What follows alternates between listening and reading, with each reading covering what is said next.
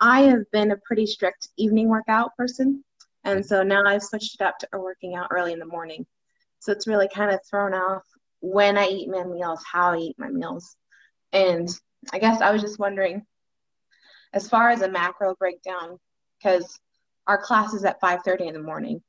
So I get up about 4.30, 4.45. What's kind of the best to have as that pre-workout first thing um, to have that's going to get me through it until I'm, you know, done with the workout, get showered, changed, and then I can eat again.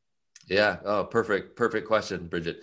Um, so in the good old days, everybody talked about just fasted workouts and fasted cardio because when your glycogen levels and your blood sugar levels are lower, then you immediately start using a higher percent of body fat. And I, I, spent a lot of my early career doing the same thing. That's just dogma. That's just what you do.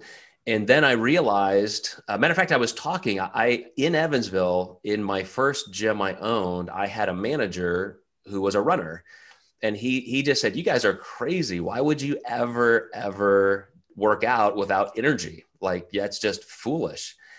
And and I thought, you know, let me let me let me look into that. So I, I, actually went back to some of my my biology and physiology textbooks and i started looking at thermogenesis and and and you know what what may be a better way to handle this. And and bridget i started experimenting with having just really small amounts of carbs kind of like priming the pump. Like if i can give myself 15 grams of carbs before my workout in the morning you know what's going to happen and what I found is instantly I was warmer faster. So I was sweating sooner. Uh, my heart rate was able to get up faster.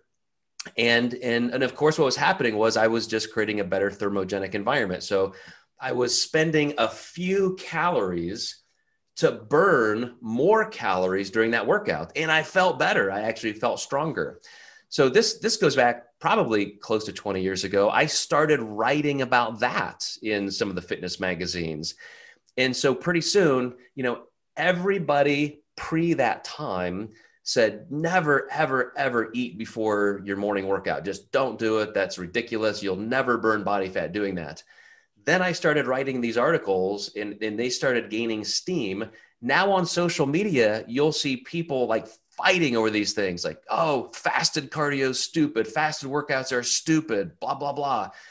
And and again, I, hate that everything becomes a, a fight in the middle, but the, the true physiology, Bridget, is you know, when you do have some food pre workout, especially in the morning when you've been fasting all night long, you're probably going to have more energy. You're probably going to feel better but it doesn't have to be a huge meal because you you really don't want that gut load. Like any any mm-hmm. any amount of food that's too much, and all of a sudden you're going to feel actually kind of sluggish and heavier for the workout. You could actually even feel nauseous.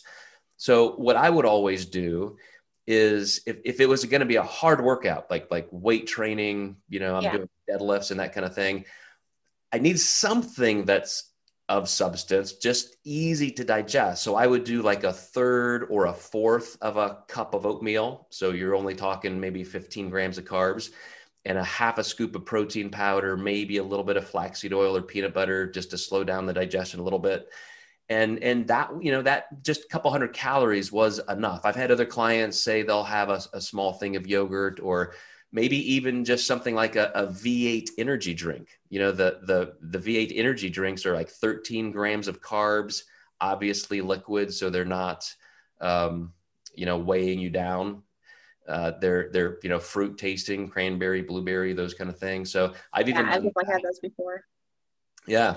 Um, but then as soon as you're done training you know that's when you can get that whole food meal that breakfast and, and, and then hopefully having some carbs prior and then kind of a full breakfast, you know, maybe you're not hungry till lunch. And so essentially you moved kind of a mid morning snack into pre workout, or because you trained, you still may be pretty hungry and need that mid morning snack, but then you eat a little bit later lunch and you don't need something quite in the afternoon. So th- there are, there are absolutely, uh, you know, necessities in terms of experimentation with the food, with the meal timing but my answer would be to to definitely try and get something in pre-workout even if it's that small